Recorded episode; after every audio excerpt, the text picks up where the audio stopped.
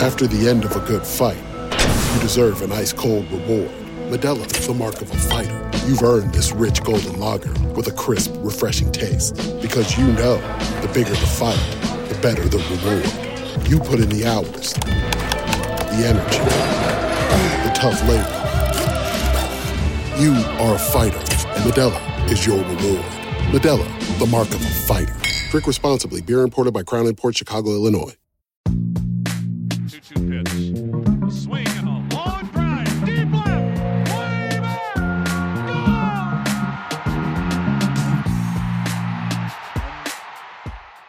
Welcome in to another Baseball America podcast. I'm Kyle Glaser.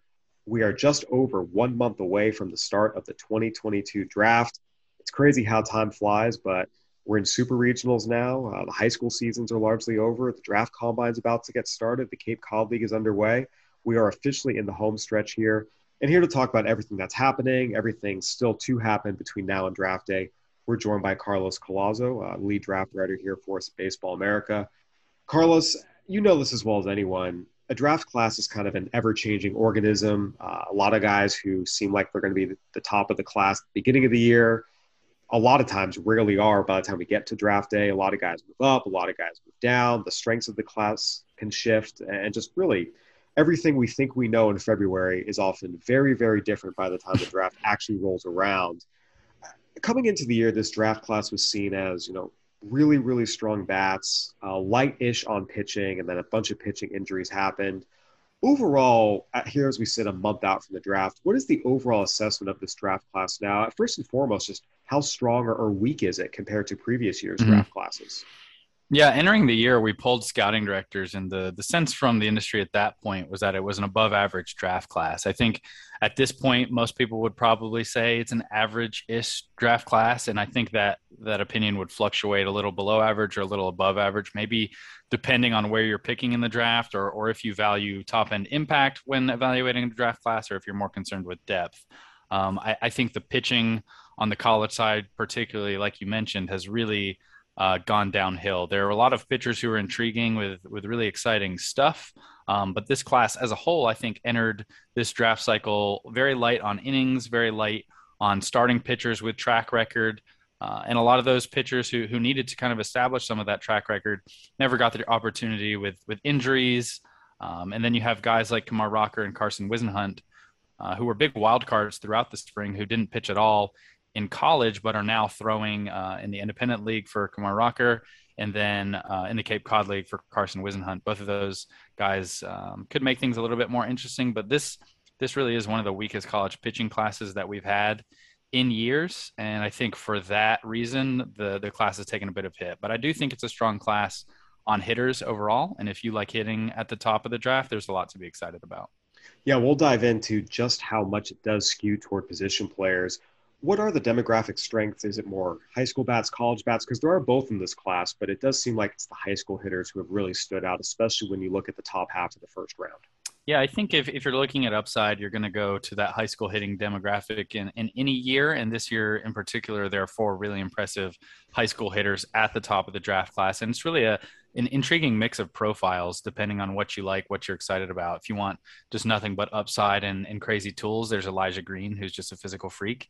If you want a really polished and advanced hitter, there's Termarr Johnson, who is one of the better amateur hitters that we've seen in years. And if maybe you want a blend of both, um, why not a Druw Jones or a Jackson Holliday, who are two up the middle types, really athletic, who have had really strong springs. I think um, if you like upside, that high school group is very strong. I think on the college side, you've got a lot of bats that you can feel comfortable with. There are not a lot of up the middle locks in that col- that top tier of college hitters.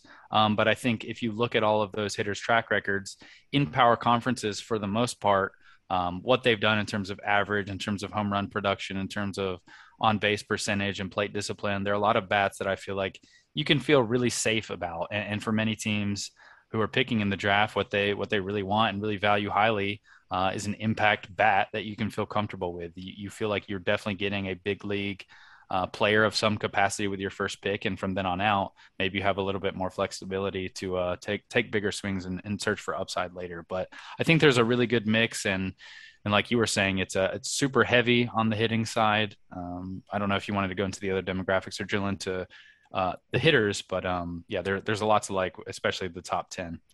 Yeah, I remember a scouting director uh, talking about a, uh, a, story I was doing a few years ago. It was in the context of, of, pitchers, but you know, he made the comment that your best chance to get an everyday position player is up top, and this that's where you want to go get your bats. The pitchers, the margins are a little bit thinner moving down the draft than they are hitters, and a lot of cases teams want to do that anyway. Take the bats up top and the pitchers a little bit later. And with the way this class has played out, uh, it's going to be that way a lot at the top of the draft, especially in the first round. It'll be really interesting to see just how heavy it skews, but it's going to be pretty heavy.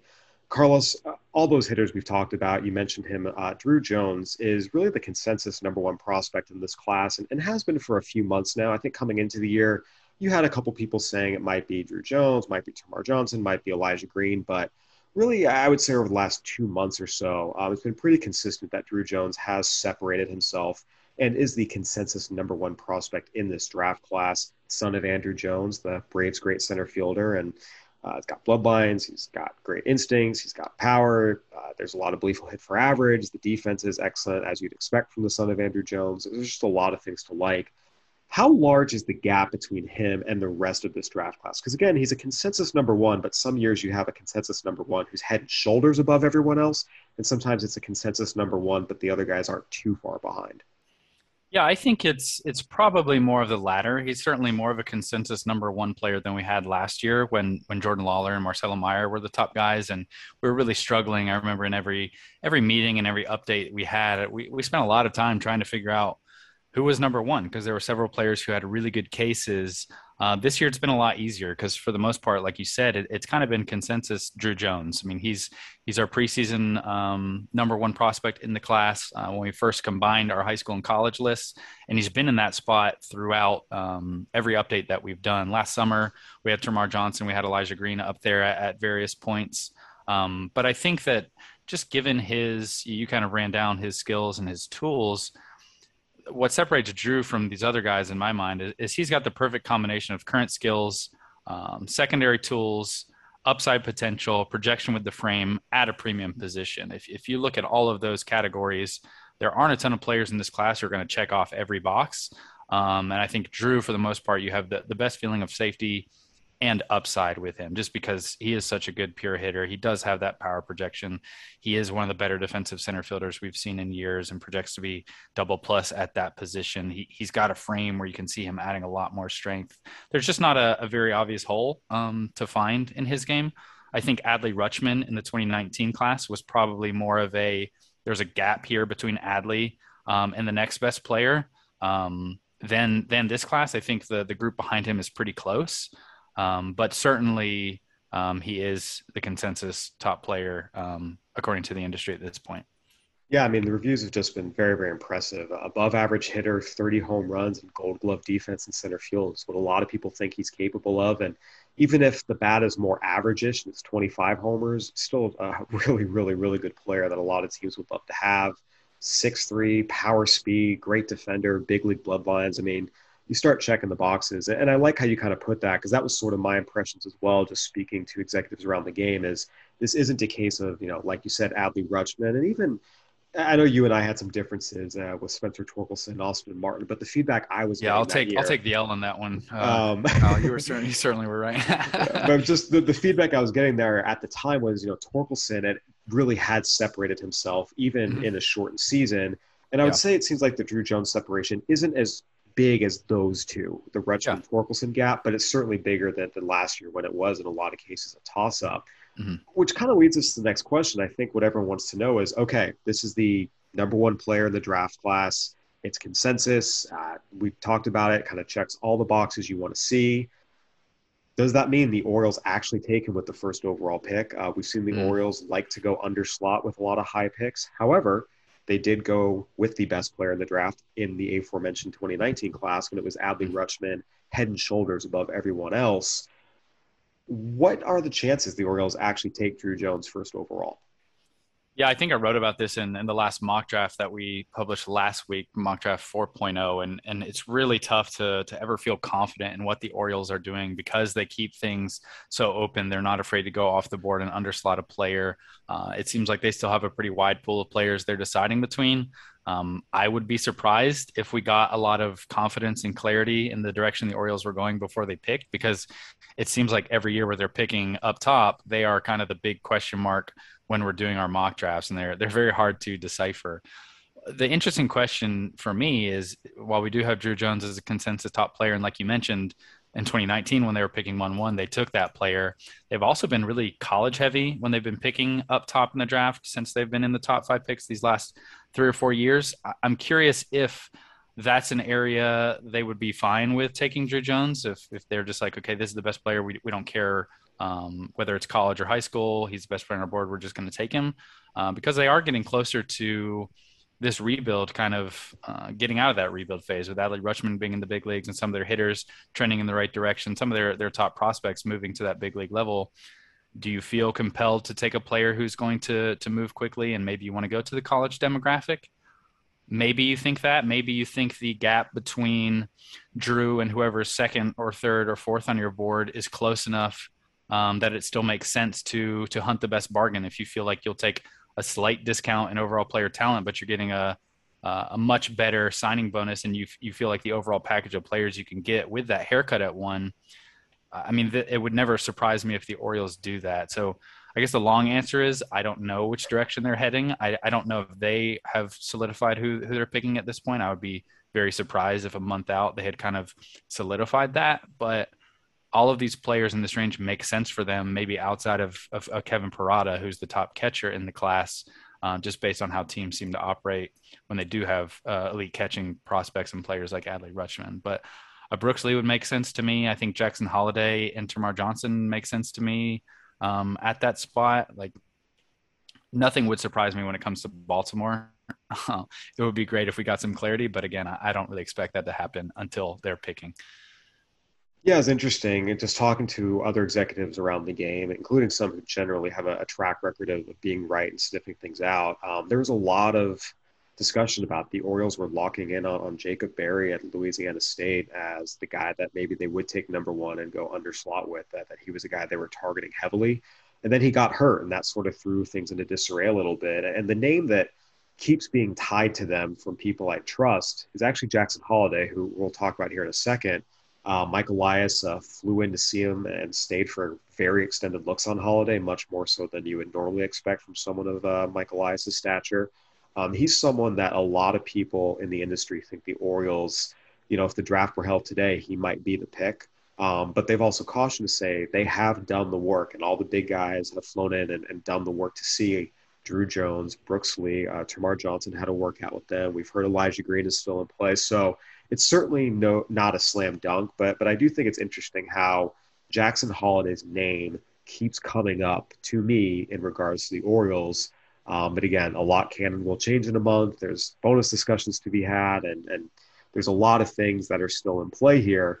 Um, that's what I've kind of got my eye on to see if that ends up being their pick and if they go high school, but but they go different high school. And, and Carlos, that kind of feeds into the next discussion. I think one of the more interesting things that um, I've seen just in terms of the feedback we've been getting as we've been putting together the top 300. Um, you've been reaching out to scouting directors and special assistants. I have as well. For a long time, I would say two, three months, you know, Druw Jones, as we talked about, was this consensus number one prospect. Then after him, you had this group of, of five players that were seen as kind of interchangeable. Uh, Brooks Lee, the shortstop at Cal Poly, who you mentioned, Jackson Holliday, uh, the shortstop out of Oklahoma, Matt Holliday's son, who we've talked about, uh, Termarr Johnson and Elijah Green, uh, two other prep standouts, and Kevin Parada, the catcher at Georgia Tech. Those five were all kind of seen as the next five, and the order just depended on which evaluator you were talking to, personal preference. But over the last three, four weeks or so, we started to see a little bit of separation and actually have kind of a clear cut number two and three in the class. Um, Brooks Lee has sort of become that clear cut number two player in the class. And Holliday, who's just been racing up all year, has really become the clear cut number three. I was actually surprised to see how consensus it was in the course of gaining feedback from the industry that, yeah, Lee's two, Holliday's three. They, they've leapt, or I shouldn't say leapt, they've really pushed away from that Johnson Green Parada group. Yeah, we, we definitely got a lot of feedback that, that that needed to be the one, two, three, and I think it gave us confidence in that order. But I think I view that Lee, basically all the players you mentioned, as the second tier of players. Uh, and I think if you talk to enough people, you will find different orders for these players. There are still teams out there who are very high on a Termarr Johnson. And if you pulled uh, the industry, it wouldn't shock me if, if Termarr was in that number two spot. It wouldn't surprise me if there are teams who are just so infatuated with Elijah Green's physicality and tool set and upside. Uh, if he was in that maybe number two spot for certain teams. But I think largely we did get a lot of feedback that said, hey, Brooks Lee, just the confidence that you have in his hitting ability, what he's done at Cal Poly, um, being a college infielder with with really maybe the most confidence of any hit tool in this class. Um, just given that he's done it in college, I think you could argue that Termarr Johnson is maybe the best pure hitter in the class because he he is one of the more special high school hitters that we have seen in a long time. Um, just the fact that he hasn't done it in college, I could see some teams saying, you know, we'll take the guy who's proven it at the college level. Um, so really, uh, it's hard for me to separate this group of players after Druw Jones. I, I, felt good that we were getting the feedback that Brooks Lee and Jackson Holliday was kind of warrior one, two, three. We got a lot of of people who really expect Jackson Holliday to go off the board quickly. And I think it makes sense why. I mean, he had a fantastic year in Oklahoma. He's not playing the best competition, but he did everything that scouts wanted to see from him entering the year. He's got above average or better tools across the board. Um, he's got major league bloodlines, like a, a, number of these players in this 2022 class. Uh, as the son of Matt Holliday, teams feel good about that. He's a really good pure hitter. He's got a body that just screams projection. He's already got stronger. He's got faster. He's hitting for power more naturally this spring than he did last summer. Um, and he's a, he's got a chance to stick at shortstop and be a good defender there. I think one of the other things about this draft class, especially in contrast to 2021, there are not a lot of locked in, no doubt shortstops at the top of this class. We had four last year that you feel really good about at the high school level. This year, three we have three shortstops in the top 15 four excuse me if you include cole young. Um, of the three in the top 10 two of those i feel like are safe projections to move off the position and play third base or second base in brooks lee and termarr, jo- uh, termarr johnson. So if you really like that premium high school shortstop profile or just the shortstop profile in general and you're picking up high, Jackson Holliday is the only guy where you're getting that from. So I think that helps as well, in addition to his upside, uh, his improved tools this spring, and just his performance. Yeah, he's a guy that really, for the past couple months, was one of those things. Every time I talk to someone, it was, "Hey, move Holliday up. He belongs in that top tier with, with Johnson and Green." Because entering the year, he was seen as kind of little below them. And yeah, then, Holliday, his his his basically this entire draft cycle. It's it's really fun to follow it the whole time because last summer he got a little bit out of himself. He was swinging and looking to do damage, so there was a little bit more swing and miss. Um, but I felt like the whole summer scouts were pointing at Jackson and being like, "Hey, this is a guy. Look at his frame. He looks like a baby still. Like he's got a ton of strength to add. He's going to go through a growth spurt. When he does, watch out. He could rocket up draft boards. I heard that from basically every scout conversation it seemed like that I had with him, and we had him at either at the back of the first round or behind the first round entering the year. Um, and then very quickly, those strength gains became apparent, and he moved up boards. So it's it's funny. It's not funny, Kyle. It's just consistent. When you talk to these scouts, they really know what they're doing, uh, and everything pretty much panned out exactly how they said it was going to.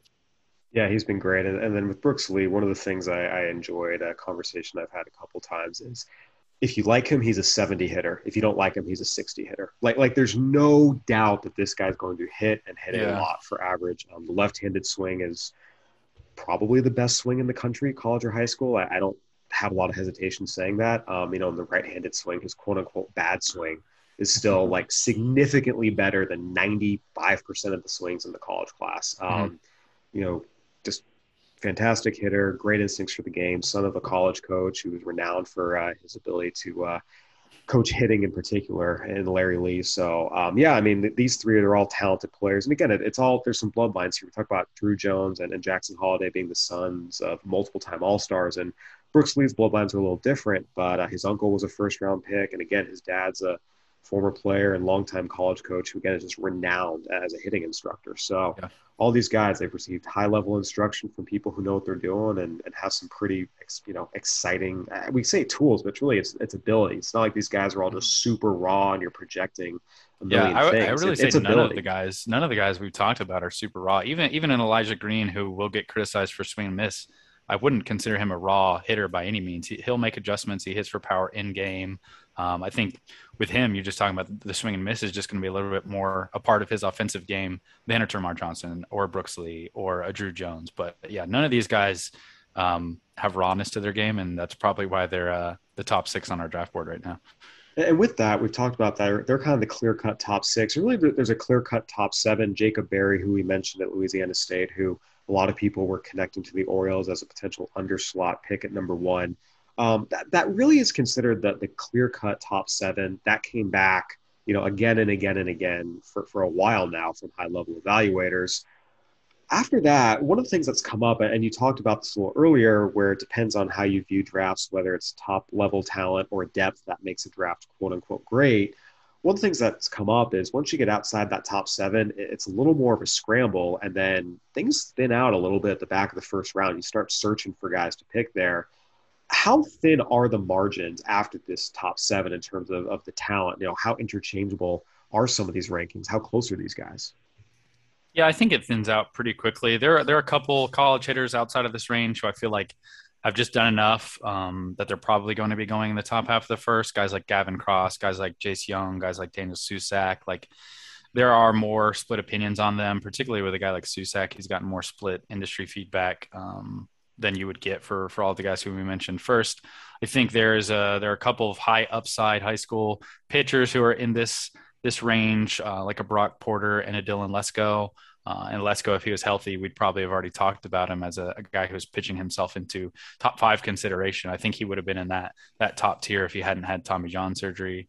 Um, then you have your big high school hitting risers, uh, the Jett Williams of the world, Justin Crawford, Cole Young has gotten really good feedback. Um, all these guys are up the middle athletes who have some tools, have some speed, have some power projection, or in the case of Cole Young, um, just really polish all around game while profiling up the middle. I think those are the guys who um, maybe have a, a slight bit of separation, but really once you get into this tier of players, I feel like it's it's pretty flat in terms of separation. I've I've had conversations with multiple scouts who are like, yeah, once you get into the middle of the first round or, or far right outside of that top ten grouping, the board could go just in wildly different directions. I think maybe this is the this might be more the case um, every year than people admit just because teams boards vary so wildly um, pretty quickly i think that's especially true this year because there are no clear cut, obvious college pitchers who who you just know are going uh, in the 10 to 20 range, or you know are going to go top 15. When you don't have players like that,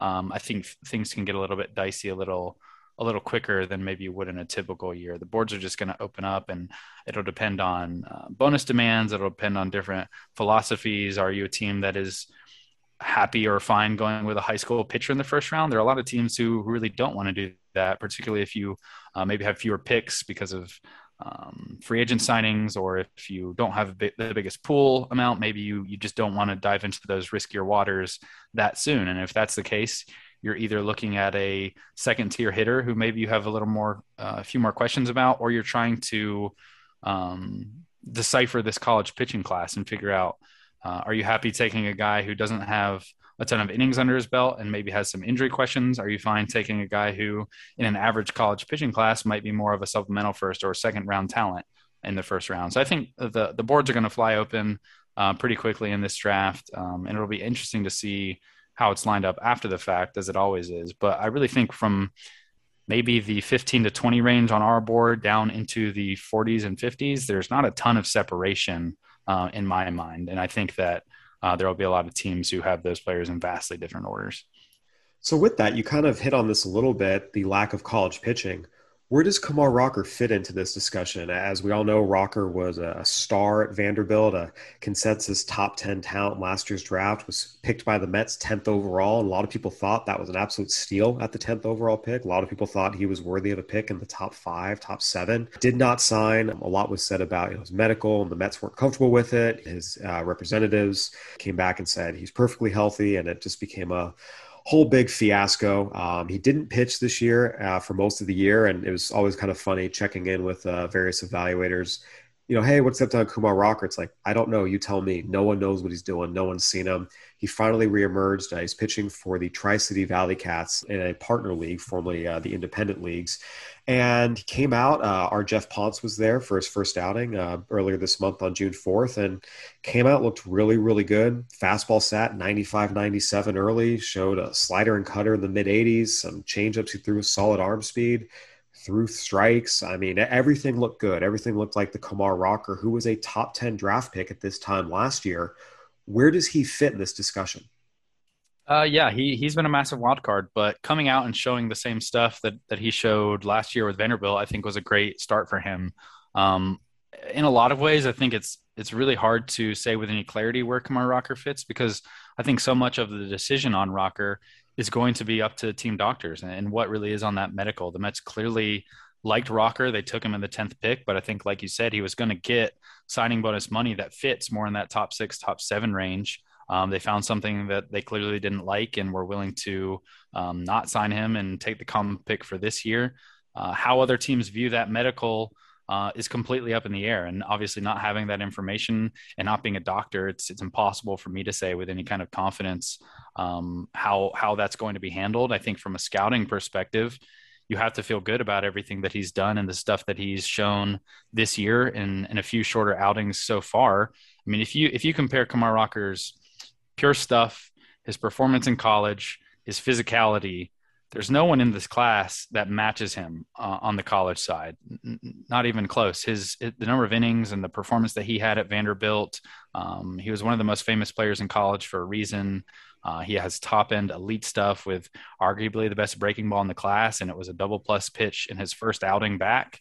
Um, he, there really is not a, a, college player that you could point to in this class with any confidence and say, yeah, this guy is clearly better than Kumar, and he's he's clearly proven it. That that pitcher just doesn't exist this year, uh, and so for, for, those reasons, I think there's a chance he's still the first college equivalent arm that goes off the board.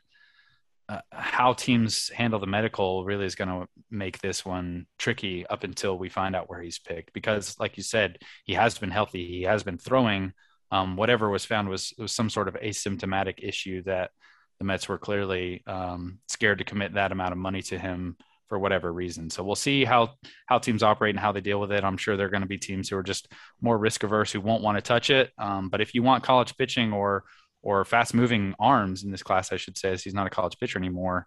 I mean, Kumar Rocker looks as good as anyone and better than most. Yeah, you know, between Rocker's return and, East Carolina left-hander Carson Whisenhunt, who is also expected to be one of the top pitchers in this year's class, he was uh, ruled ineligible by the NCAA after he failed a performance-enhancing drug test. He did not pitch this year.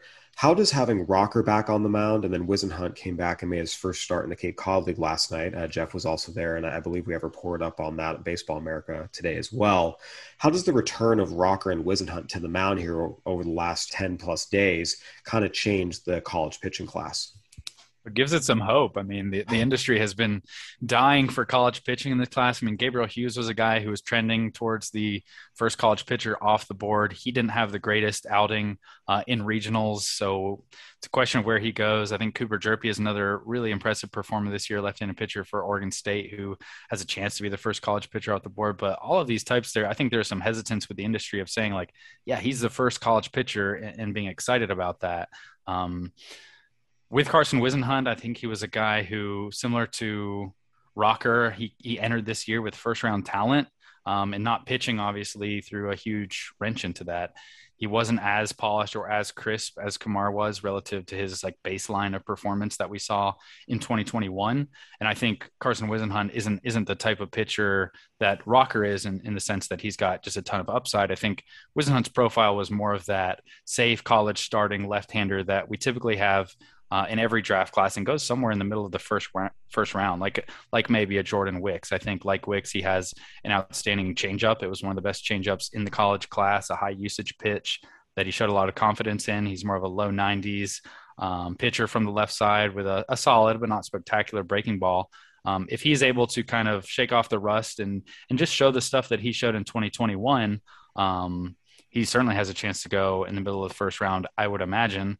I don't think teams are going to bang him as much as they maybe will bang uh, a guy who's coming off an elbow injury or a shoulder injury. Um, and his track record as a starter is quite strong. So if he continues to sharpen up his stuff in the Cape, um, he's going to be seen by a lot of people. He's going to be competing against really impressive hitters. So he's got a chance to um, give some more top end life to this college pitching class. Yeah, this is a prime example of what we mean when we say a lot can and will change between now and draft day. We're still more than a month away. If Rocker and Whisenhunt continue to show well in their current settings, again, where it looks like they're going to go today versus where they actually go on draft day is going to be very, very, very different.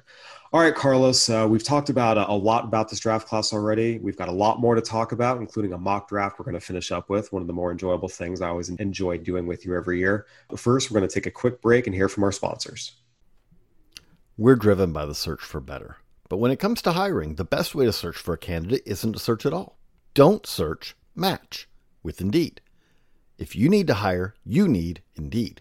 Indeed is your matching and hiring platform with over 350 million global monthly visitors, according to Indeed data, and a matching engine that helps you find quality candidates fast.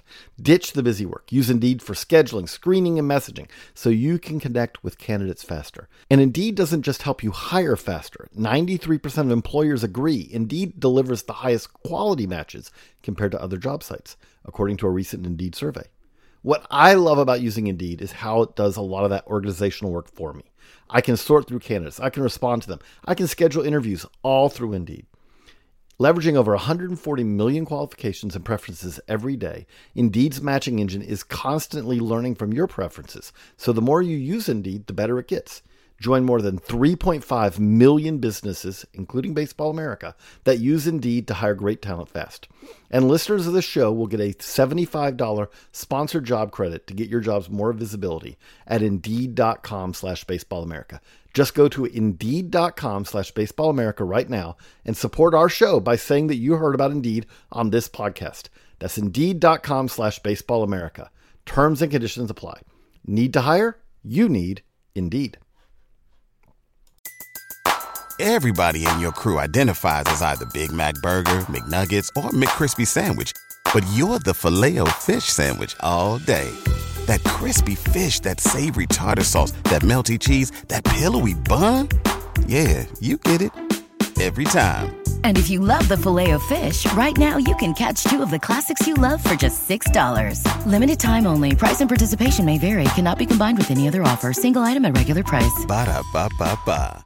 All right, we are back. I'm Kyle Glaser alongside Carlos Collazo, breaking down the 2022 draft class.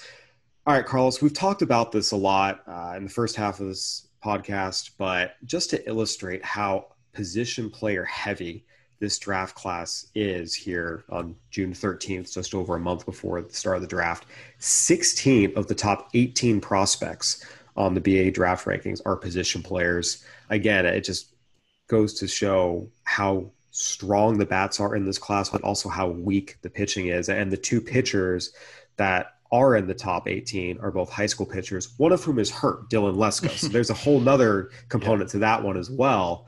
Um, I, I, want to talk about some of these hitters who have kind of risen and, and made this such a position player heavy class. Again, we talked about that top group of Druw Jones, Brooks Lee, Termarr Johnson, Elijah Green, and, and even some of the college bats, Parada, Berry, Jace Jung at Texas Tech. I mean, those guys have been known for a while. They've been they've been top guys for a while, but there's a lot mm-hmm. of bats even behind them that have just upped their stock throughout this year. I want to hit on a, a trio of high school hitters who, again, as we just did all the feedback and really sourced it with with scouting directors and high level decision makers across the country kept coming back as move them up move them up move them up uh, and that's Cole Young out of Pennsylvania, Jett Williams out of Texas, and Justin Crawford out of Nevada, another son of a, of a longtime standout big leaguer. He's Carl Crawford's son. You know, these three guys, again, they were definitely known. They were all kind of in that, call it 20 to 40 range, 25 to 50 range of the draft class for a lot of the year. Um, but as we move here to the end of the high school season across the country in most places, there's a real sense now that all three of these guys are, are going to go in the teens. They've kind of moved into that 10 to 20 group. What do you make of these three high school hitters and, and what's been behind their rises? Yeah, like you said, they're they're not nobodies. We had them all as top 50 prospects entering the year, but they've certainly all had really strong springs to move themselves up into really uh it seems like unanimous first round talent range, whereas previously it was is more like top two for all these guys. I think Cole Young was maybe the the highest ranked player that we had in this range, but Justin Crawford, just to touch on him first, um, really projectable framed outfielder from Nevada, one of the faster runners in the class, at least a double plus runner now. Um, he's a guy who showed really impressive bat to ball skills, and he's consistently added strength to his frame. I think similar to Jackson Holliday, he was a player who scouts ID'd very early on, and they said, "Watch out when he adds some strength to this frame." Um, when the power starts to come a little bit more, the tools are going to jump, and his foundation of baseball skills are just going to take off once that happens. And that's that's what happened so far. He still has a lot of physical projection remaining. I think he would be a safe bet to stick in center field with that speed, those defensive instincts that you would imagine he has, um, given his bloodlines as well, similar to Druw Jones. Um, so he just had a very good year in that in that sense. Um, been a good performer. I, I, think the swing is probably better than he might get credit for because people are going to be so excited about the speed in the body. Um, the bat to ball skills are, are pretty natural and pretty instinctual. Jett Williams is a guy who is maybe the complete opposite in terms of body type. He is where, where Justin Crawford is 6'3, 175 pounds. Uh, Jett Williams is 570, and he might be a similar weight at this point. We have him listed at 160, but he's significantly stronger than that now after adding a lot of strength. Um, he just has very twitchy, strong hands. He was one of the better performers at the area code games last year. Turns around velocity, a lot more pop than than you would have imagined just looking at the frame, and he's got a lot stronger this spring. Just a consistent performer, a consistent hitter. Feels like he tracks the ball well, handles velocity, handles spin. Uh, and he's got a chance to play up the middle. Could be shortstop, could be second base, could be outfield, but it should be an up the middle defensive position where he's going to add value. Um, I love the swing. It's one of my favorite swings in the class, just on a personal standpoint. And it sounds like as he just kind of continued to hit, people have been like, well, he's short who cares? He's strong. He's got tools. We have a lot of short hitters who have done really well in the big leagues. And, and by the way, Termarr Johnson is a similar height, and no one seems to be too worried about his height. Um, Cole Young is maybe the least toolsy of all of these players, but he might be the most polished. Um, just in, in, terms of his overall game, he's always shown a fantastic approach at the plate. Um, his barrel is in the zone for a long time. He uses the entire field really naturally. Um, he plays shortstop at, at a high level um, considering maybe he's not the twitchiest or the fastest guy. He makes every play, plays really low, has good instincts defensively, um, throws the ball across the diamond well. For for I think the entirety of the spring, I've thought of Cole Young as a left-handed hitting Anthony Volpe. At the same time, I remember Volpe was not the toolsiest guy. He wasn't the fastest guy, but everyone really loved his instincts, his bat to ball skills. Um, and if Cole Young is able to to make a, a tools jump like Volpe did in pro ball, you have to really love everything that's in his his arsenal and his skill set as a baseball player. I feel like you just have a lot of confidence in him. There's no real obvious hole um, you can point to in his game. He just he just does everything at such a high level. Um, so those guys have all been really impressive, and like you said, should be going somewhere in the middle of the first round um, as we sit here today. Yeah, Young uh, is a Pennsylvania guy, and, and there's definitely been you know a couple people who have seen the Pirates really, really going in to look at him. You know, maybe it's a hometown underslot type of deal. You know, we don't know, but he has a chance to to go pretty good in this draft. And uh, Justin Crawford, uh, just to kind of you know touch on what you said there. It's been really interesting just watching his rise because you're right. I mean, I saw him um, a few years ago. I believe he was entering his junior year, and you saw the advanced hand-eye coordination. You saw the speed. You saw the athleticism. You saw not just athleticism in center field, but but good instincts. I mean, good first steps, good reads off the bat. Um, you talk to him. He's a smart kid. I mean, it's it's everything. It's physical ability. You see the makeup there. Again, his dad was a, very, very good player for a long time. He can hit like his dad a little bit. It's, it's a similar profile. And the power's starting to come. Again, he's not going to be a 30 home run guy, but like you said, it was just he's moving in the right direction. He had some workouts where he was hitting balls out of big league stadiums where it's like, okay, it's in there. You know, what does this look like now with another 20 pounds on it?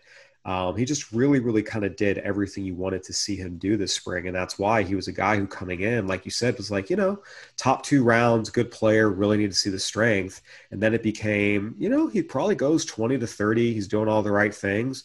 By the end of the year, it's like he's getting scouted hard in the teens. I mean, people are going back in, circling back to get multiple looks at him. I mean, he's really, really risen up, and I'll be really curious to see how high he goes. And Carlos, the other guys who have moved up a lot, it's really been a group of five college outfielders um, that we've consistently been getting. Hey, move them up. They're rising. They're doing really well.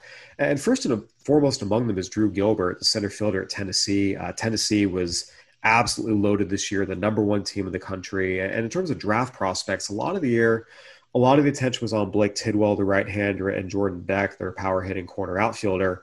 But as the year went on, it just kept showing up that, hey, Gilbert's the best guy. And ultimately, we reflected that in our most recent update. We'll talk about Jacob Melton, Dylan Beavers, Brock Jones, and Sterling Thompson. But I really want to dial in on Drew Gilbert here. You know, what did he do to really assert himself as, as the best draft prospect on one of the more talented college teams in recent memory? Yeah, I think there he, he probably isn't the consensus top talent. We have him in front of Jordan Beck now. I think there are definitely some teams who, who are maybe a little bit more infatuated with Jordan Beck just physicality, but I mean, to put it simply, he was the best performer on the best team in college baseball, uh, and it turns out that might be a pretty good prospect as well. Um, he he is a guy who I had conversations with scouts earlier in the year who who really liked him a lot and thought they were more more of an outlier in terms of how much they liked him. And I think Gilbert has just played himself into that range for most people in the industry.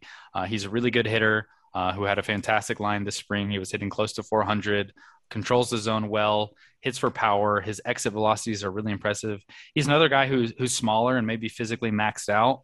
Um, so you're not going to project a ton more power in the future than what he has now. Uh, but he's shown a lot of pop already. Um, I think the home run environment in college baseball is up a little bit, so it could be trickier to project home runs. And he certainly plays in a park where the ball can fly. Um, but he hits for high average, controls his zone well, is an above average runner, plays center field, has really good arm strength. So uh, even if the power maybe is a little bit lighter than scouts are anticipating based on his production and the exit velocities he's shown with a, a metal bat, there are a lot of other tools to be excited about. Um, and just his overall feel for the game, I think is is pretty impressive. And and we talked a lot about, or we talked a little bit about how the top college hitters in this class they're not up the middle premium position types. Well, Drew Gilbert and a lot of these other outfitters we're going to talk about in this range do play center field, and I think that does help help the profile when you're hitting and when you're showing supplemental tools and secondary tools. Yeah, I also kind of wonder if Drew Gilbert, his tools sometimes get underrated a little bit. You know, one of those guys who might not look a certain way, but when you actually kind of grade him out and, and talk to a lot of evaluators, it's like, you know, mm-hmm. it is plus defense in center field. It's above average to plus run times. It's a plus arm. I mean, there's three pluses right there. He controls the zone really well. He's got a good swing. And as you mentioned, the exit velos are some of the loudest in college baseball. Yeah, he's swinging a metal bat, but so is everyone else. Um, mm-hmm. I, I, do wonder if this is a guy where I think the tools are being underrated a little bit. And then you I add think, in, like I said, premium position, it, it starts to click. Yeah, I think that definitely could have been the case earlier this spring. And it just seems like everyone's kind of found come around on it and found out that all this is is legit. It's real um, and hitting like he did in the SEC. Like I said, this is the best team in college baseball. They lost in super regionals, but I don't think anyone would tell you this wasn't the best team in college baseball. Um, and he's been the best player on the team. That that I feel like that should say a lot about his talent his ability. Yeah, absolutely. And then uh, out here on the West Coast, you know, three outfielders who at various points in the year that they've kind of moved up and down a little bit. Uh, there's been some streakiness to, to, two of them in particular, but Jacob Melton at Oregon State, uh, Dylan Beavers at Cal, and Brock Jones at Stanford. This is sort of an interesting group that that's different in a lot of ways. In that all three of these guys have a lot of tools, mm-hmm. but serious swing questions. Yeah. And it's it's kind of funny because a lot of times I think you hear that more about high school outfielders. Oh, you know, he's you know plus runner, plus raw power you know, plus arm, but I don't know about the swing. All three of these guys, that's that's pretty much the deal with them. Melton is the one who has performed the best, uh, Pac-12 Player of the Year for one of the best teams in the country, and he has sort of moved ahead. But you know, even talking to evaluators there, the kind way to describe his swing is funky. Yep. And you will find people who who really have questions, but they're like, eh, you know, I, I still think you have to give it to him yeah, I think we wrote about his swing as unorthodox in the scouting report. There, yeah. there are a lot of moving parts. Uh, it's an open stance. It's a big leg kick. Uh, there's a barrel dump, uh, a uh, bit of an arm bar. But you know, there are a lot of hitters who do it in different ways at the big leagues. And uh, if you're on time and you're hitting the ball hard, um, whatever works works. I mean, it's worked for him. He hits the ball hard, um, and like you said, he's performed one of the best players in the conference. Uh, he's done well against velocity um, displayed power to all fields. So the performance is there. And yeah, there might be some scouts who are just maybe a little out on him because that swing is so unorthodox, but it's hard to argue with the production. Uh, and if you show that you're on time with all those moving parts consistently against good stuff, um, maybe that that'll just work for you. Um, certainly not the uh, the swing that you would draw up in a lab though, or, or teach to to young kids learning the game, but it's worked for him. Yeah, it's just interesting. And you talk about Dylan Beavers, you know, that's a guy that we talk about tools. He's he's physical, he's athletic, he has probably the easiest power in the draft class. I mean, it's an easy swing, and that ball's traveling 400 plus feet to all fields with little mm-hmm. effort. But it's, eh, you know, again, for the people who like him and, and really do like him at the back of the first round, even they acknowledge it's a complete swing overhaul. His stance, mm-hmm. his setup. I mean, you have to blow it up and start from scratch. And, you know, that's pretty risky at, to take in within the first round. But, you know, people see the tools and they start stacking them up against the other players they think are kind of here at the back of the first round. And, they kind of want to take that shot. And then you have Brock Jones at Stanford, who has outperformed Beavers. He was a football player. He's more of a true center fielder, but again, it's it's, it's very much a f- football player look, and and we see a lot of football players. The swing is very stiff, just they're so mm-hmm. muscled up, and, and that's the biggest thing with him. It's very very stiff. Yeah, I mean, how do you kind of suss these guys out? Because you do get this at the back of the first rounds, guys, where you start seeing tools, but there's a question somewhere, and all 3 mm-hmm. of these guys the question is kind of the most important part of the game, which is can you make contact consistently? Yep. No, I think that, that we probably are never going to have a consensus view on how to line these players up. I'm sure it does feel like there are a lot of college outfielders, even even outside of the names that we're talking about here, who could easily fit in the back of the first. So it's going to come down basically to the hit tool evaluation and, and how confident um, you are in, in either the natural ability to hit or the fixes that that your organization can make. Um, I think of guys like Cameron Misner and, and Garrett Mitchell. There are a few guys who have had hit questions and have tinkered with their swings and have have needed to um, make some overhauls um, with these players. None of them. It doesn't feel like any of these players have gotten the, the sort of hype or attention that a, a Garrett Mitchell or Cameron Misner did at the same time. Um, but they are all college outfielders with really exciting tools in upside potential if they are going to hit. I don't know if if those two guys give you much confidence. I was going to say th- those are not so those are not the comps you want. Cam exactly. Misner is currently batting 187 in Double A, and uh, Garrett mm-hmm. Mitchell is batting 224 at Double A. And I just talked to a scout who said, yeah, it's it's a 20 hitter, but he's a 70 defender in center field, so yeah. that might get him to the big leagues as a uh, as as an up down guy. So so so yeah, those are the comps kind of, you want. exactly, and then maybe that's why the profiles are lower than they they than Garrett Mitchell and Cameron Misner's were uh, in previous years. It's maybe teams are just kind of coming around on it that these these college hitters who have hit tool questions they're lower for a reason, but the tools are exciting. Um, it, it, only takes one team to really buy into the hit tool to make it happen up there. Um, and if they do hit, if, even if they're just fringy hitters with the tool sets that all these players have, you could you could really be looking at a really exciting player who impacts the game in a number of different ways. I mean, Brock Jones might be one of the most athletic players in the entire class, and there are certainly teams that fall in love with that that athleticism and dream on what they could be, um, rather than maybe the limitations that they have now. So it'll be interesting to see how these guys um, how they get lined up and in what order they go. And I think maybe another player that, that you'd mentioned, Kyle, that we want to talk about is Sterling Thompson at Florida, and I think he maybe is a good contrast to a lot of these players because even going back to his high school days, Sterling is a player who who has stood out um, for his pure hitting ability. Um, whereas all these other guys have plus secondary tools. I don't know that you you have a single plus tool that you could put on Sterling Thompson, um, but he's above average hitter. Uh, he's got a frame where you could see him growing into more power in the future. I think that's maybe one of the bigger questions with him is how much impact is he going to grow into and show in game uh, because he's probably a corner outfielder. He's played some second base, but it seems like most people think he's going to be a corner outfield type. Um, he's been a really good hitter against premium velocity in the SEC, and he's seen a ton of that velocity given the conference that he's in. And entering the year, scouts raved about his hitting ability. Throughout the year, scouts raved about his hitting ability. And going back to high school, scouts really thought he was just a really advanced hitter. So maybe of this entire group, Sterling is the guy who who goes in front of some of these names because, like you said, the hitting is the most important part. Um, and it does seem like most people feel um, more comfortable with with Sterling's hitting ability, despite the maybe the lack of upside potential or explosive secondary tools that that he has compared to the other guys. And he's young too. He's a draft eligible sophomore. He's 20, 20 years old mm-hmm. still. He'll be 21 on draft day, but but he's a young guy too. So mm-hmm. that certainly adds to the appeal a little bit there. And, and Carlos, we talk about you know hitters rising and and the pitching class, particularly on the college side, not being great. Um, but there are a few guys who, who do kind of keep rising. Uh, Justin Campbell at Oklahoma State is one. We also have some guys we've talked about could improve their stock in the Cape or, or, at the draft combine. Carson Whisenhunt, we talked about already. You know, Luis Ramirez was off to a great start at Long Beach State, went down with a shoulder injury, but he's set to pitch this summer and, and maybe someone who could also raise his stock a little bit. Campbell's kind of the biggest riser. You know, what, what are you seeing out of him and, and how do you kind of assess these guys who still have a chance to rise here over this next month? Mm-hmm. Yeah, Campbell is a guy who's always just shown really good pitching ability at Oklahoma State. You look at his his walk rates throughout his career; he's never walked more than three batters per nine.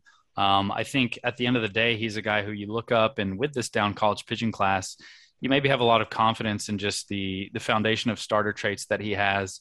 He's a taller guy, a bigger guy, seems to control his body pretty well. The fastball, not, nothing is really overpowering, I would say, in his pitch mix, but the fastball is in the low 90s and has really good carry he throws from a higher higher slot and maybe a higher release point. So it's not one of those invisible fastballs that's coming at you from a crazy low angle like a Jack Leiter, uh, but it does have good carry in the zone. Uh, he's got a solid breaking ball. He's got two breaking balls. There's a curveball and a slider. More the curveball. That's his go-to breaking ball. But his his changeup is one of the better changeups in the class. He's got a lot of confidence in that pitch. Throws it for a strike a good amount of the time. So I feel like he he doesn't maybe have the upside that that you would typically want to see or the impact swing and miss stuff that you would like to see from a first round college pitcher. Um, but we live in an era now where teams really value that that foundation of strike throwing, that command.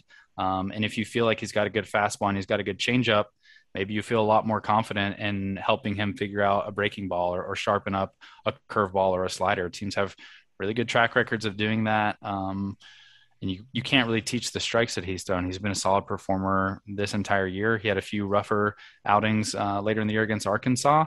Um, but you, you look at the total package of, of what he does on the mound, his performance in the Big 12, um, and he's a guy who you could easily see going in the back of the first round, uh, where a lot of these pitchers start to get jumbled up. And it starts to make sense to take pitchers on talent once you get into the back of the first round this year's class. Whereas if you want that demographic in the top, the top 20 picks or so, you're uh, maybe grasping for straws there.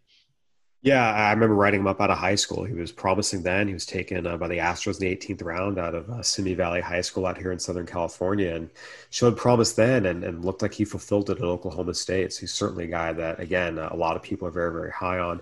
Carlos, in this same vein, who are some risers you're watching? Um, I, I, guess I'll actually start. You know, Joe Lampe, uh, the outfielder at my alma mater, Arizona State, someone who just kept coming back, made himself a lot of money at the Pac-12 tournament. You know, you talk about up the middle position players.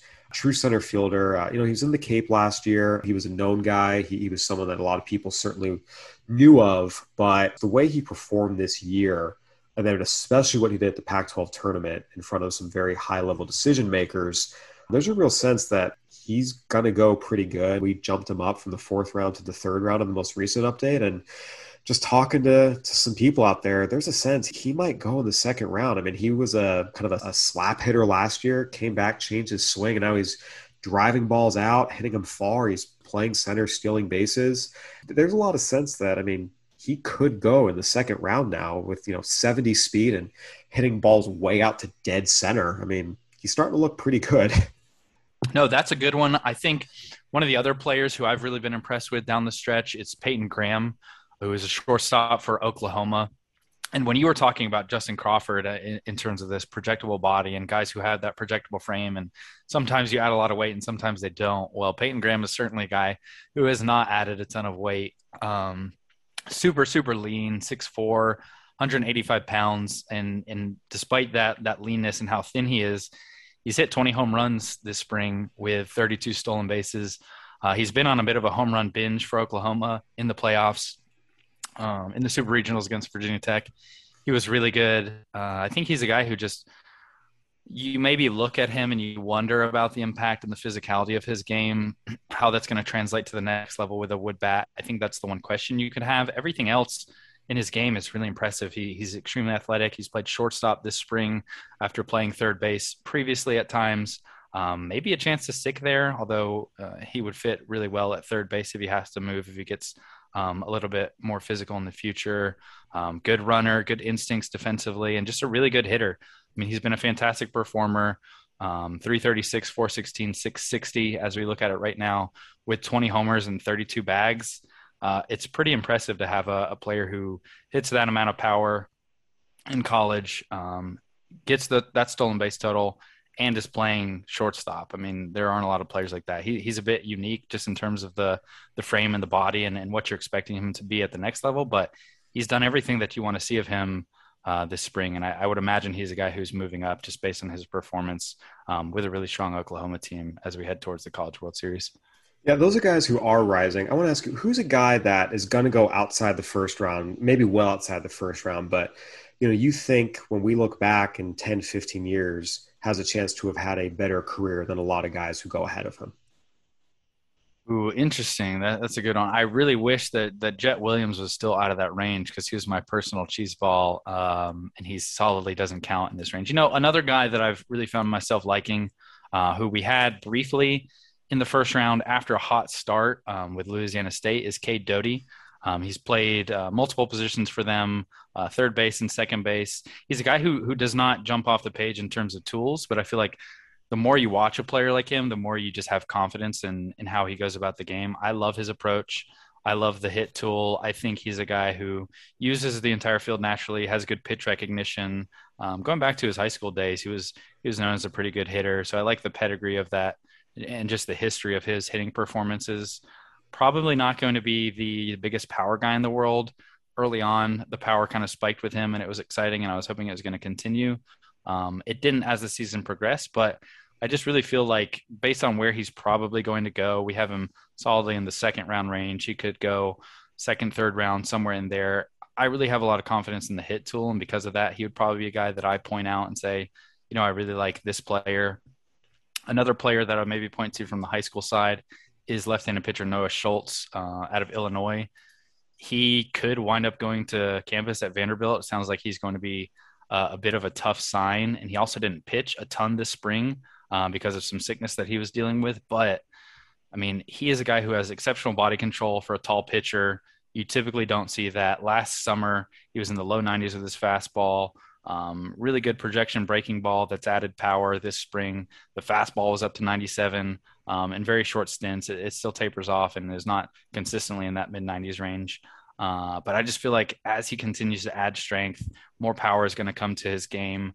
Um, and with the touch and feel and the body control that he has, the the really high spin rates on that breaking ball, I think we're looking at a guy who could be a monster in a few years out of Vanderbilt if he does get to campus. I would really love for a team to take a shot on a pitcher like this in the draft um, because you know I'm I'm a sucker for upside and these high school players, despite all the risk that comes with it. And maybe you don't get you could maybe get a little bit riskier than a high school left-handed pitcher, but a six foot nine high school left-handed pitcher, I feel like there are not a ton of those guys who've who've really panned out. There are not a ton of super tall pitchers. Um, but man, I'm really excited about his upside potential. So those would be two, maybe a, a little a low risk player in Doughty and a high risk player in Schultz, who I really like.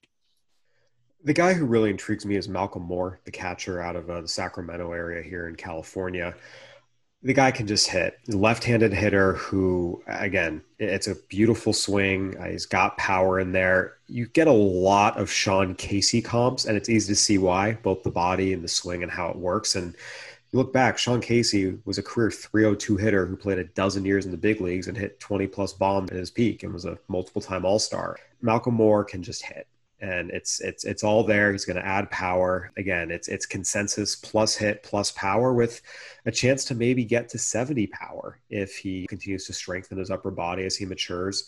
The biggest thing with him and the reason why he's not considered a first rounder is he, he doesn't have a position. He's a catcher by trade. He will not stay there. He's going to have to go to first base. So it's tough to pick a guy, a high schooler who you know is going to end up at first base.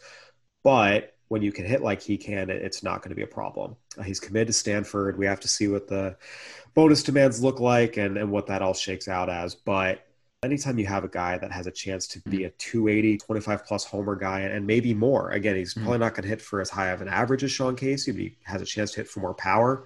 I mean, if you hit 280 with 30 home runs in the big leagues, that's an all star first baseman. Oh, yeah. And I think there's a real sense that Malcolm Moore has it in him to do that um, but just because of questions about the position and, and some of the athleticism, he, he's just a bigger guy. Um, a lot of teams see him more in that that late second, maybe even second round compensation range. But Yeah. if he does get drafted and signs, or maybe if he goes to Stanford and after three years Yeah. he comes out higher, I think he has a chance to have a good career. it wouldn't at all be surprising if, if he doesn't get drafted. I mean, look at what Kevin Parada did. I feel like when Kevin Parada was coming out of high school, we had him in a similar range to Malcolm Moore now. They were viewed as, as similar hitters at the time. I think they're different athletes. Um, but if he does get to campus at Stanford, I mean, Kevin Parada has, has shown the path that you take to uh, to boost your draft stock by proving that legit hit tool in college. So, um, yeah, I, I really like that bet as well, Kyle. I think that's a good one. All right, Carlos, we're going to finish up with uh, our favorite thing we do with this podcast every year. We're going to do a quick mock draft and uh, full disclaimer. Is this a mock draft or a stat No, draft, th- Kyle? this, this, this is just me and Carlos having fun. This is not any of the uh, inside intel. This is not any of the, uh, you know, so we're picking based on who we would take. Yeah, why not? Right, what we've done the last couple years, and uh, you somehow you ended up with the number one overall pick each of the last two years. I'm taking number one. All right. All right, That's fine because uh, it'll make uh, it, it's boring. The number one pick is boring. I'm assuming. Uh, I'm assuming it's going to be. Maybe it won't. But yeah, let's let's jump into it. All right, let's have fun. For the Baltimore Orioles, number one overall pick, Kyle Glaser takes Druw Jones. Give me the Druw best player. Jones. You know, don't don't play slot games. Don't get fancy. Don't mess Yeah. around. Yeah, it's hard. It's hard for us to play slot games in this scenario, True, it's but not our money. But uh, at the end of the at the end of the day, just take the best player. He's he's the best player. Druw Jones, number one to the Baltimore Orioles. Carlos, you're on the clock with the Diamondbacks at number two. All right, for the Diamondbacks, I'm gonna go uh, maybe off the board based on our board, but I, I've just been in love with Termarr Johnson's swing ever since I saw him. I think he's a special, special hitter. Uh, certainly the best high school hitter that I've ever seen. I think he fits in with what the Diamondbacks have done, just in terms of, really polished hitters that they've taken high in the draft. But uh, I'm going to go with the best high school hitter that I've seen with Termarr Johnson at number two for the Diamondbacks. Third overall pick, Texas Rangers. I'll take Jackson Holliday. Uh, again, just a guy who continues to get better and better, has a real chance to stay at shortstop. And and look, there's a lot of people who think with the adjustments he's made, his swing's gotten a lot more connected, gotten a lot better. He's added strength. I mean, there's a chance for him to be a plus Mhm. hit, above average, plus runner who also sticks at shortstop. Um, that has a chance to be a hell of a player. He's trending in the right direction. Give me those bloodlines, baby. I'll take the Sons of All Stars all day with Druw Jones and Jackson Holliday. Holliday to the Rangers at three is my pick. All right, you made this a little tougher for me here because I think if you didn't take Holliday, and I was wondering if you'd take Brooks Lee, that I would have taken Holliday at four. And so I'm deciding between Elijah Green, Kevin Parada, and Brooks Lee. Uh, this might be crazy, but I, I'm taking Kevin Parada. I, he's just been a guy who I've been super high on personally for a long time. I feel like that that's common knowledge. I saw him when he was a junior in high school and he was hitting. I saw him over the showcase circuit uh, as a rising senior, and he was doing nothing but hitting. Uh, his spring season, he just hit. I just think I buy into the bat. I have more confidence in his bat uh, than anyone on the board at this point. I know Brooks Lee uh, gets a lot of great feedback, and and I'm not scared of Brooks Lee's bat, but I just think with what Kevin Parada has done uh, in the ACC, a better conference, hitting for power, um, and I think he's got a chance to catch.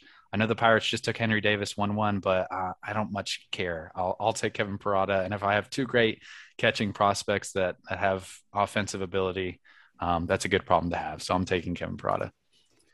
All right, number five overall to the Nationals. I'll go ahead and take Brooks Lee. Again, the best pure hitter in the college class. The swing from the left side is everything you could ever want it to be. There's zero doubt in my mind he'll hit for very high average. Again, if you love him, he's a 70 hitter who hits 300. You don't like him, he's a 60 hitter who hits 280. He's gotten stronger. There should be 15 to 20 home runs in there, maybe even more.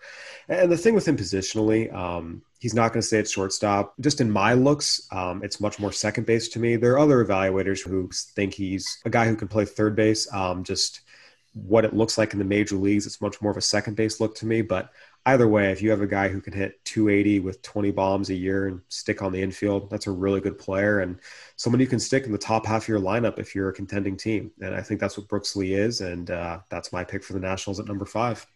All right, so this is probably the easiest pick that I'm going to have the rest of the way. I feel like there's a clear best player available here, and that's Elijah Green. Um, he's maybe one of the better in-game power hitters I've seen at the high school level. Just gets to it so easily. Yeah, there's a little bit of swing and miss, but I think with the amount of impact he's going to give you, with the speed that he has, with a chance to be a good defensive outfielder, I think he could start his career in center field, um, depending on how he he kind of develops physically. Maybe he ends up being a really good defender in a corner outfield spot.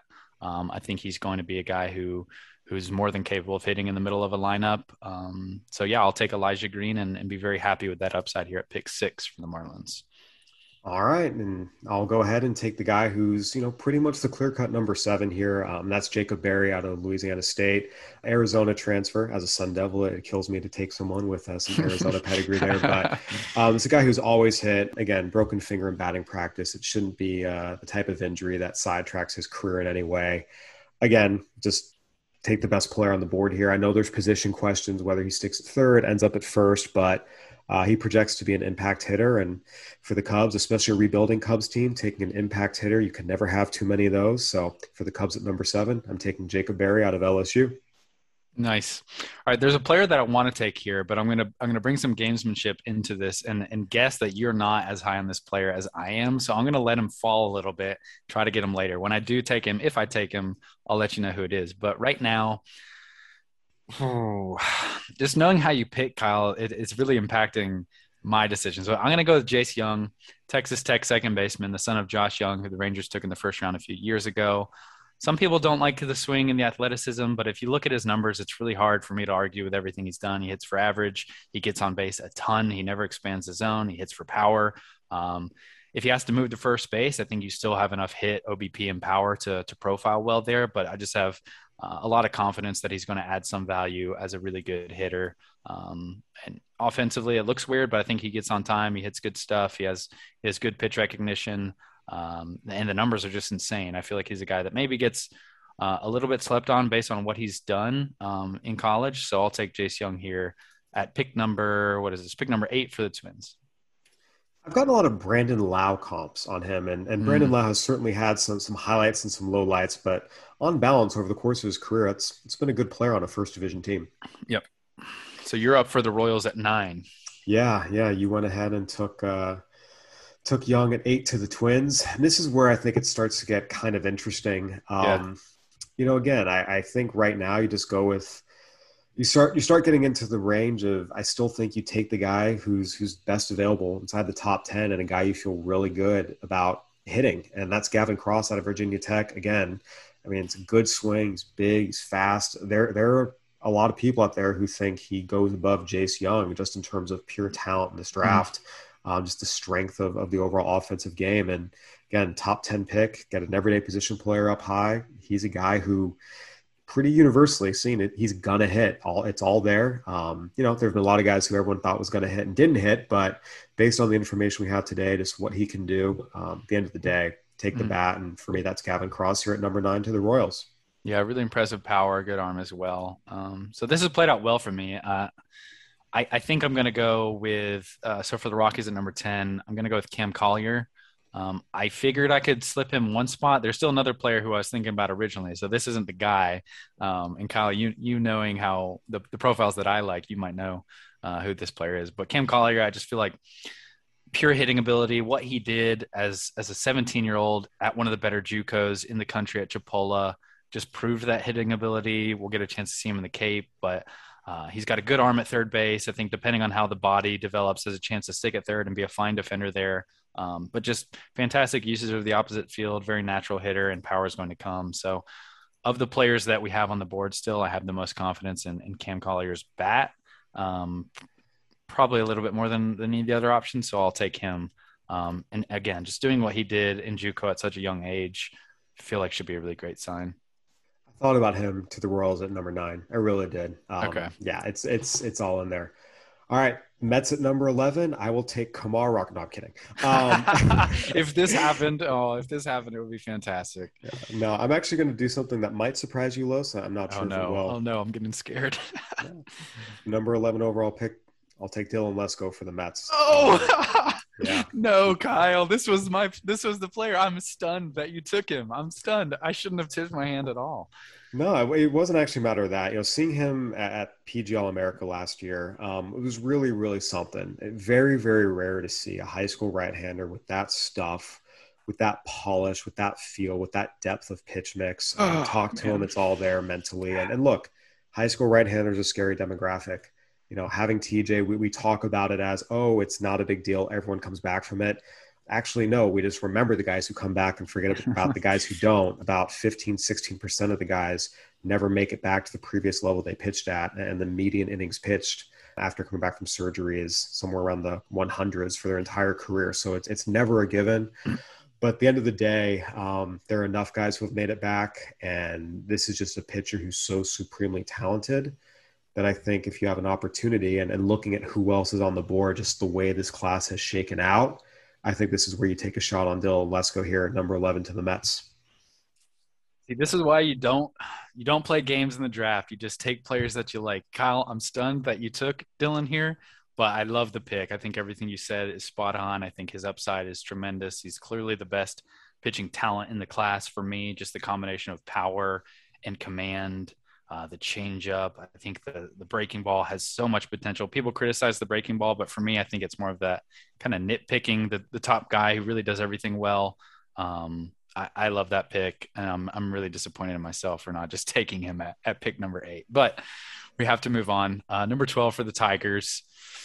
There are a few players that I'm thinking about here, all of whom come from the high school demographic because I'm just a sucker for that demographic. I think I'm going to not make this mistake twice. I'm going to take the player that I really like, I really believe in. I'm taking Jett Williams. Uh, I just believe in the swing so much. I like the short levers. I like the the pop. His hands remind me of Alek Thomas at the same age, a smaller guy who I thought was just really strong at the time, um, who who just had a lot more pop than maybe you would think. Think he's stronger than Alek was at the time. Chance to play the infield. I really just love the bat, and I think he's going to be a good hitter. So I'll take Jett Williams, number twelve here for the Tigers.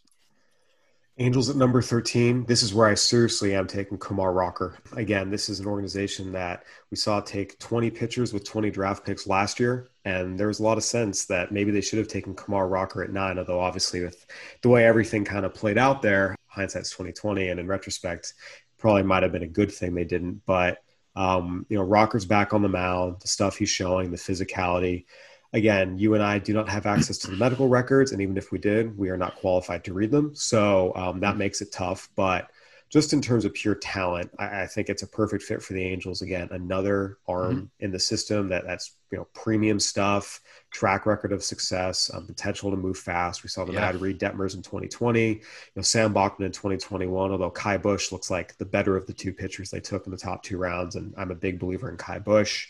Um, you add Rocker there, you know, all of a sudden you start having a, a, good group of arms you can work with moving forward. And I just think again with with what he's done, what he's shown, um, this is this is the pick for the Angels at number 13 for me. Nice. Yeah, I love that that pairing of player and organization. So Kyle, are you going to pick 14 for the Mets again, or do I just go? I think you should no, probably go, take that. No, go for it. It's all you. All right. Well, it might mess up your strategy for for pick 11, but so 14 for the Mets. Oh, there are a couple bats that I really still like. Um, I think I'm going to take Pennsylvania shortstop Cole Young.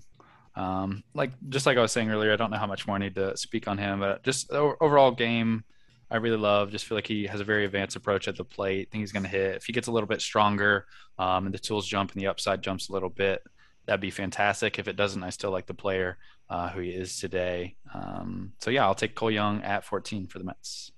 15th overall to the Padres. I'll take Justin Crawford out of Bishop Gorman High School. Uh, just another guy who uh, we've talked about ad nauseum, but the Padres have, have done decently well with this demographic. The skinny high school hitter, CJ Abrams, Robert Hassell, but guys who just have really good hand eye, have really good bat to ball skills, maybe some power questions, but at the end of the day, um, those guys have developed nicely and they're good players who project to play impact roles for the Padres moving forward. Mm-hmm. Uh, again, I guess I've taken all the sons of all stars. I took Druw Jones, Jackson Holliday, and, and Justin Crawford here. Again, good player who who I think has a chance to add strength and and be. And I don't want to say a five tool player. I think people throw that around way too frequently because true five tool players are very very rare in Major League Baseball. Hmm. But if he even's just 15 homers, 30 stolen bases, and hitting 280, that's a really good player. Oh, and playing center field, that's a really good player. Hmm. And I think that's the way it can be. And that's why he's my pick to the Padres at number 15. Love it. All right, uh, number 16 to the Guardians. I'm going to take five tool player Zach Neto. I'm just no, I'm I'm kidding about the five tool, but I, I, do like Zach Neto a lot. His production in college has been fantastic. He hit in the Cape Cod League as well. Uh, I think he's a really good shortstop who has a chance to stick there with a plus arm. They're a little the swing is a, a bit unorthodox, I guess you could say. It's a big leg kick with a lot of a lot more movement, but he's a consistent hitter. He he just constantly does it. He's performed against velocity. He doesn't have the the biggest sample of performing against velocity. Um, so I just I just like the bat shortstop combo as a college hitter uh, with production in the Cape and with production uh, over three years with Campbell. So Neto is my guy, and um, he has a fallback as as a pitcher maybe as well. Uh, pretty good arm on the mound, but I, I, like everything he does as a position player. Um, so he's my pick at 16 for the Guardians. I was sure you were going Brock Porter there. Hmm. I really thought that was going to be your pick, especially maybe, to the maybe Guardians. I'm maybe I'm trying to see how far he can slide again. Maybe I'm getting a little a little crazy. This is where it gets interesting. So we've talked about there's you know clear cut top seven, the middle grouping. There's some guys where there's some consensus, but once you start getting here, 17, 18, 19, that's where you start getting very very disparate views of who these players are, their ability levels, their upside. Really a, a lack of consensus across the board. And as I kind of look at it, it yeah, no, I mean it's it's tough. Um, you, you know, could, if if you go with Porter here, you could make it three straight years of a first round high school right hander for that organization, Kyle. Think about that was that. exactly what I was thinking. You have Mick Abel, you have Andrew Painter, and, and it does stand out. You know, Porter has gotten consistently good reviews. We've talked about some of the other high school pitchers in this class. You know, Dylan Lesko getting hurt, and a lot of the other guys who are considered the top high school arms. You know, Robbie Snelling, Brandon Barrera, the two lefties, um, a couple of guys you mentioned earlier who again people like, it's been hey, you know, move them down. They're more 20s to 40s, or in some cases maybe even a little lower. Porter's the one guy where it's been, you know what, keep him there. He's certainly impressed a lot of people, done a lot of good things. At the end of the day, if you believe he's the best talent at the spot at number 17, you take him. And the Phillies kind of had something similar happen last year with Andrew Painter. A lot of people thought he should have gone on talent a lot higher than where he went. Obviously, there's a long way to go, but the early returns on Andrew Painter have been very, very, very promising. So let's take the shot again. 17 to the Phillies, Brock Porter. Wow. Who would have ever thought that um, 17 picks into this draft, Kyle, you would have multiple high school right-handed pitchers on your I don't hate high school right-handers. it's high school, domestic U.S. high school catchers yes, who yes, I'm very but skeptical I lo- of. But I love high school right-handers, so I think just the the pairing of me and you picking, I would not have taken. I definitely would have assumed that I would have gotten both Lesko and Porter, but clearly I made an early strategic error. All right, 18 for the Reds. Uh, it's all bats for me at this spot. The pitchers on the board. Uh, I have enough questions that I don't really want to consider them. Um, so Chase DeLauter is intriguing for a lot of reasons, but there are some there are some questions I have. I probably got the worst look of him this season against Florida State when he really didn't look great. Uh, so I think I'm going to go Drew Gilbert here, outfitter with Tennessee. We talked about him. Love the all around tool set. Again, smaller guy, short levers. Maybe that means he's a better hitter than some of the other guys on the board with longer levers. But doing it in the SEC more seriously is is really what gives me a little bit of confidence here. I like the tool set. I like the up the middle profile. Um, just don't get kicked out of any more games, Drew. Um, and this one should be pretty good for me. So Drew Gilbert to the Reds at 18.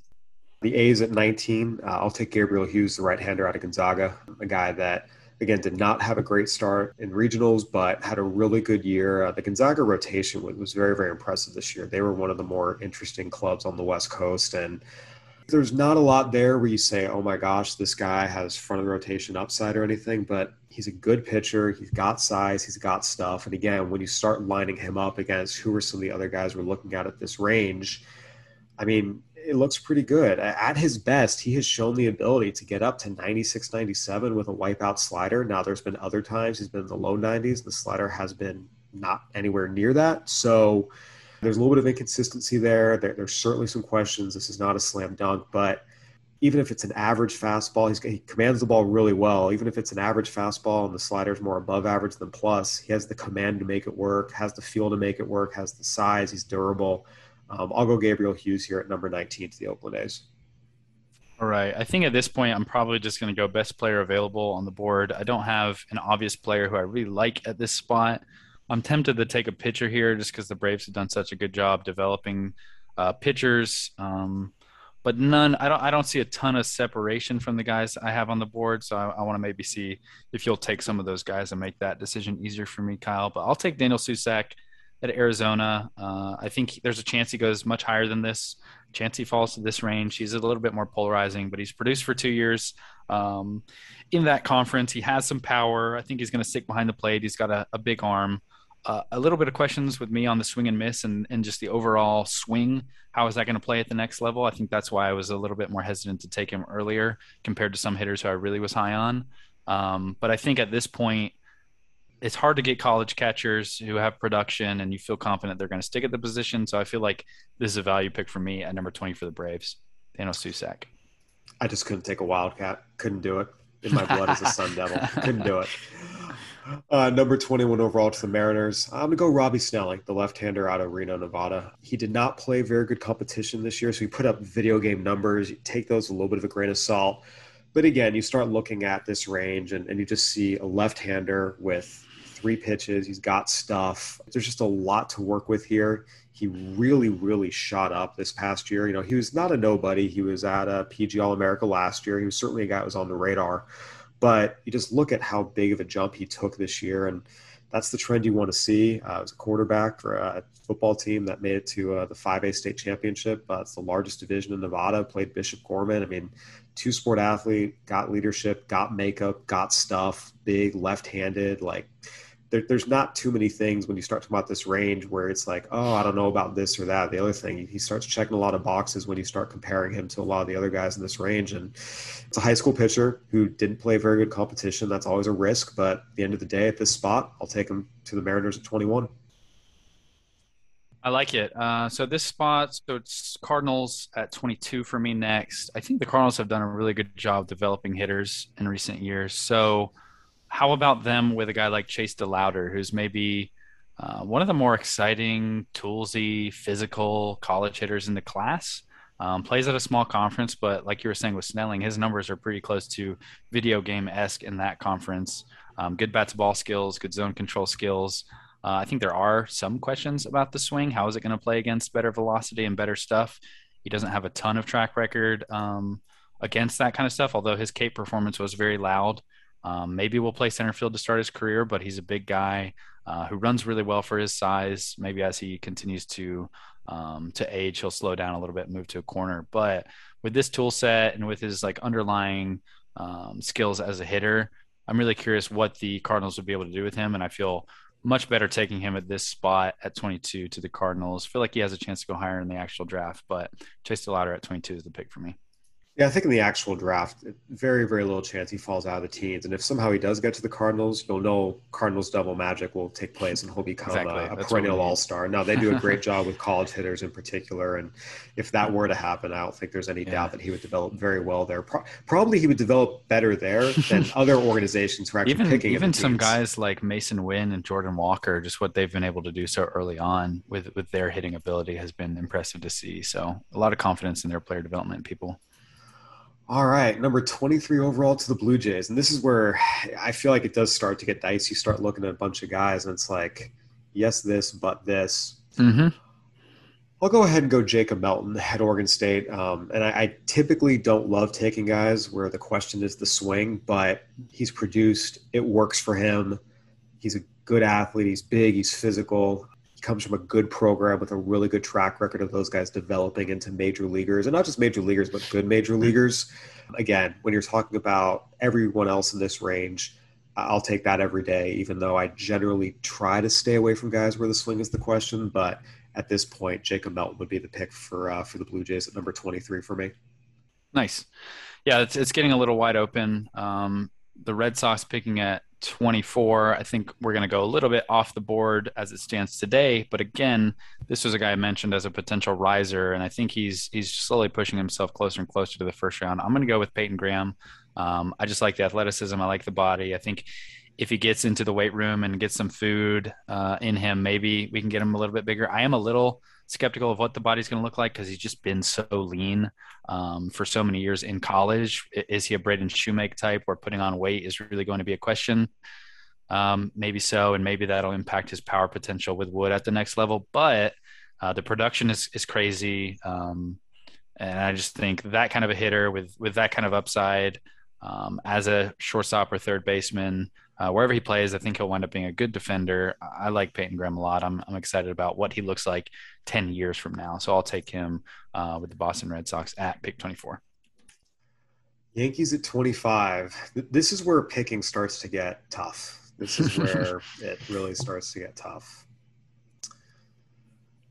You know, I'll go ahead and take Justin Campbell out of Oklahoma State. Just a, a good pitcher again. He's, he's, there, it's interesting. There is not a ton of track record of right-handers six eight and above succeeding. He's just under that at 6 mm-hmm. seven, which you know there are some examples of that. Jered Weaver being an example. Not saying he's Jered Weaver, but it can work. And again, I just think when you start looking at as as we talked about with him earlier in the draft, as you laid out, Carlos, um, just does a lot of things really well. Big, throws strikes, has stuff, performed. Again, you start checking off some boxes, and he starts looking really good at this point. So Justin Campbell, number 25 to the Yankees, is my pick. Mm-hmm. All right, I've been eyeing this player for a number of picks. I think I kind of just want to take him off the board here with you going pitchers and two of your last three picks. I think I'd be a little worried that you you scoop him up if I let him fall too much further, and that's Landon Sims, uh, the right-hander out of Mississippi State. I think if Landon Sims was healthy, we would be talking about him as a potential top 15 pick. He was exceptional early on before he got injured.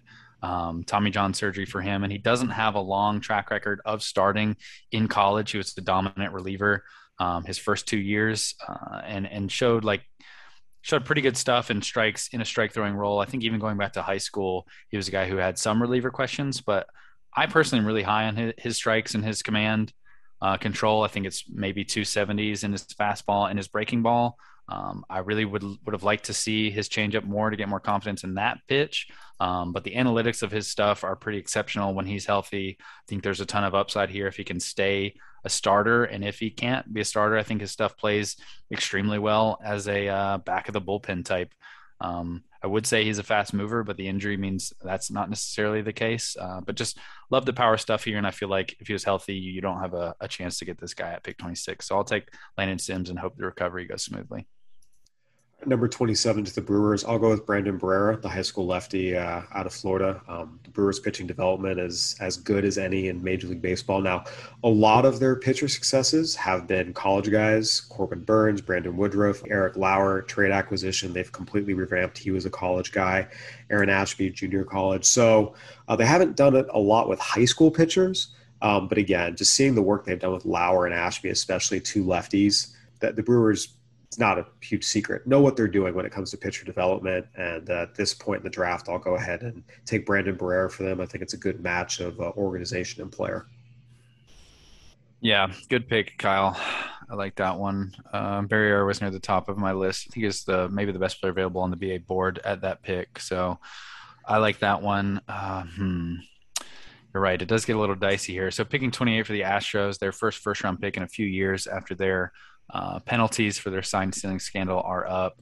Uh, will be interesting to see what they do in the spot in the real draft. Uh, but I'll stop stalling now. I think and take Cooper Hjerpe, the left-handed pitcher out of Oregon State. Just fantastic numbers this season.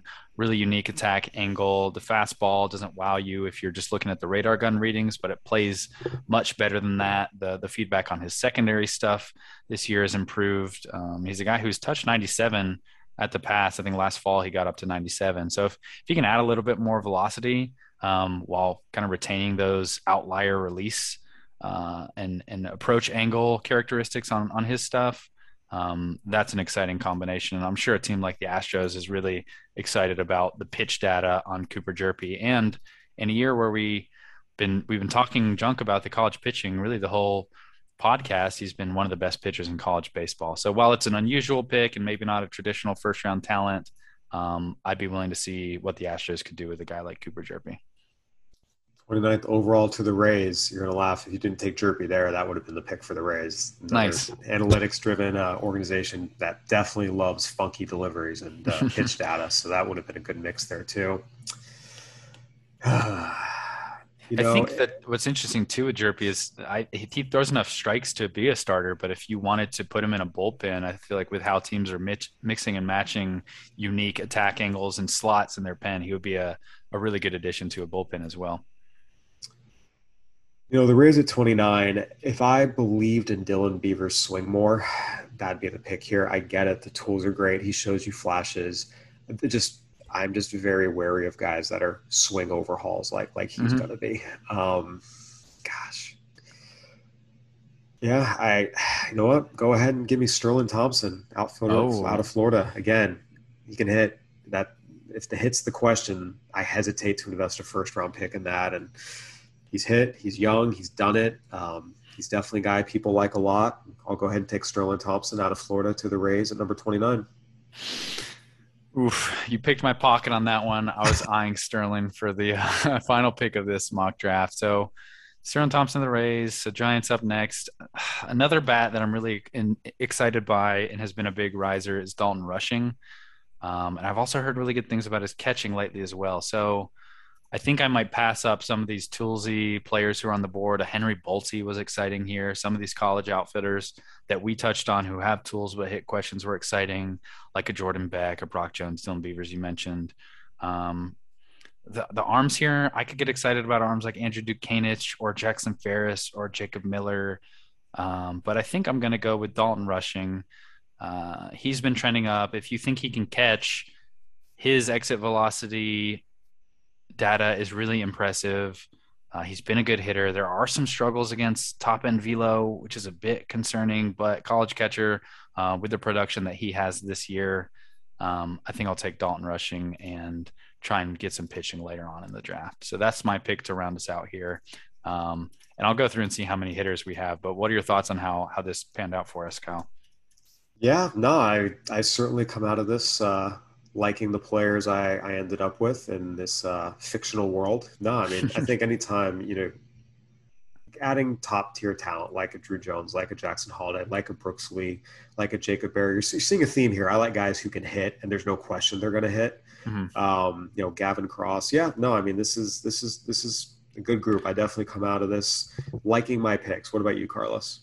Um, well, I think I like them. I guess ask me in five years, and I'll tell you if, if they're a good picks or not. But no, I, I, I was I was surprised that you took as many of the uh, not as many. You took some high upside, high risk high school pitchers who I wanted to fall to me. Um, again, got a little too little too greedy there, and should have just taken Dylan Lesko higher. But we had nine pitchers selected in the first round. Um, there were 22 hitters in the draft a few years ago, uh, so we're one over that to to tie that mark as the, the most hitters drafted among the first 30 picks.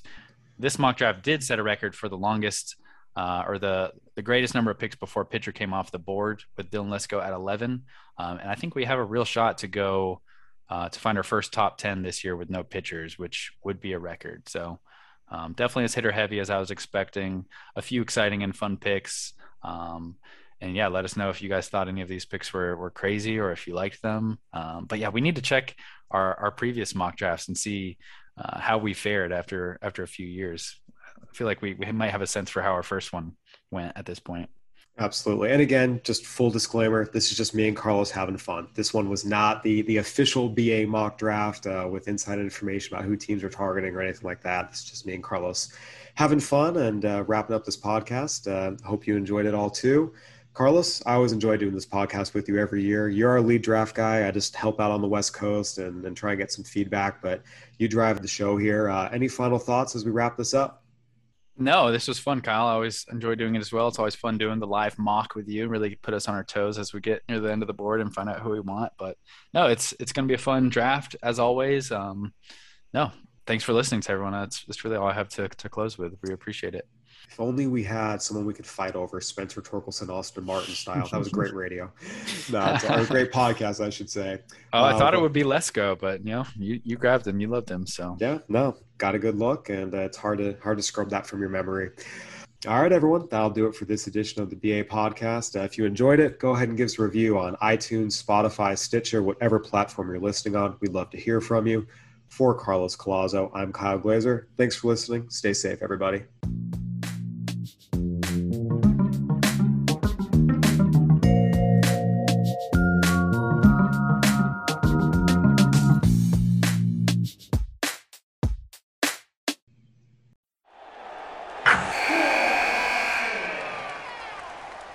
You sent the game winning email at the buzzer, avoiding a 455 meeting on everyone's calendar. How did you do it? I got a huge assist from Grammarly, an AI writing partner that helped me make my point. 96% of Grammarly users say that it helps them craft more impactful writing. Would you agree? Grammarly helped adjust my tone to navigate tough work conversations. And it works everywhere I write, so I can quickly communicate effectively. Your teammate used Grammarly to summarize an important document, making a three pointer. How did he do it? It only took one click. When everyone uses Grammarly, everything just makes sense. You made an incredible slam dunk to end the game. The meeting was canceled, and your team will go home champions. Go to grammarly.com slash podcast to download it for free. That's grammarly.com slash podcast. Easier said, done.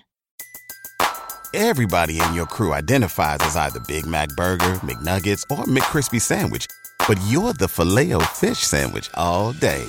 That crispy fish, that savory tartar sauce, that melty cheese, that pillowy bun. Yeah, you get it. Every time. And if you love the filet of fish, right now you can catch two of the classics you love for just $6. Limited time only. Price and participation may vary. Cannot be combined with any other offer. Single item at regular price. Ba da ba ba ba.